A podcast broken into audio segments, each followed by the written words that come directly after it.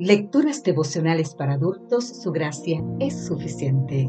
Cortesía del Departamento de Comunicaciones de la Iglesia Adventista del Séptimo Día Gascue en Santo Domingo, capital de la República Dominicana. En la voz de Sarat Arias. Hoy, 6 de mayo, ¿vana o válida? Es una pregunta.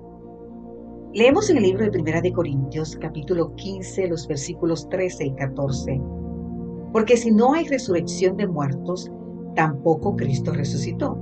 Y si Cristo no resucitó, vana es entonces nuestra predicación y vana es también vuestra fe.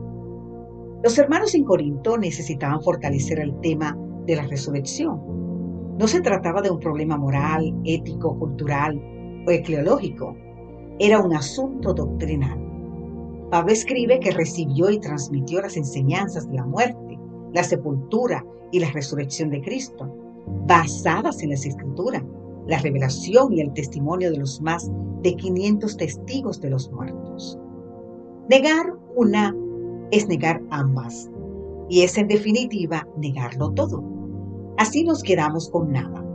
Una fe vana es vacía, hueca, sin fundamento.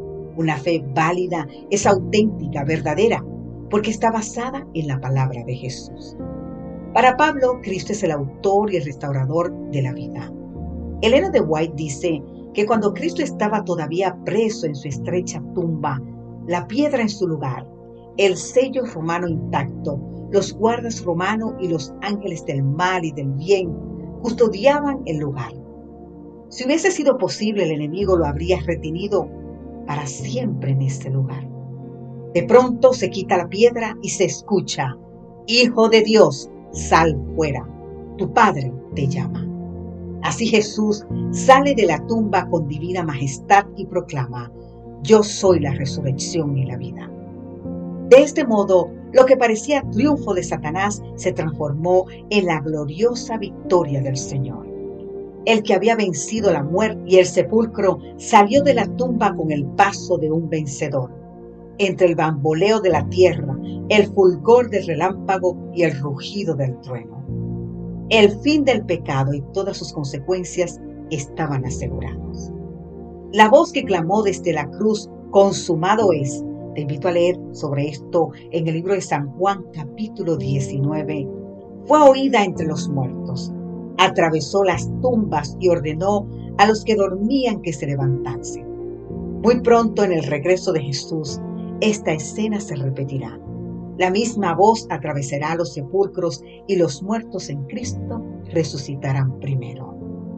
En ocasión de la resurrección de Cristo, unas pocas tumbas fueron abiertas, pero en segunda venida todos los preciosos muertos oirán su voz y surgirán a una vida gloriosa e inmortal. El mismo poder que resucitó a Cristo de los muertos resucitará a su iglesia y la glorificará con él, por encima de todos los principios y potestades, por encima de todo nombre que se nombra, no solamente en este mundo, sino también en el mundo venidero. Querido amigo, querida amiga, ¿puedes imaginar este momento maravilloso? Ahora bien, nuestra fe no es vana, es válida. Que Dios te bendiga en gran manera. Amén.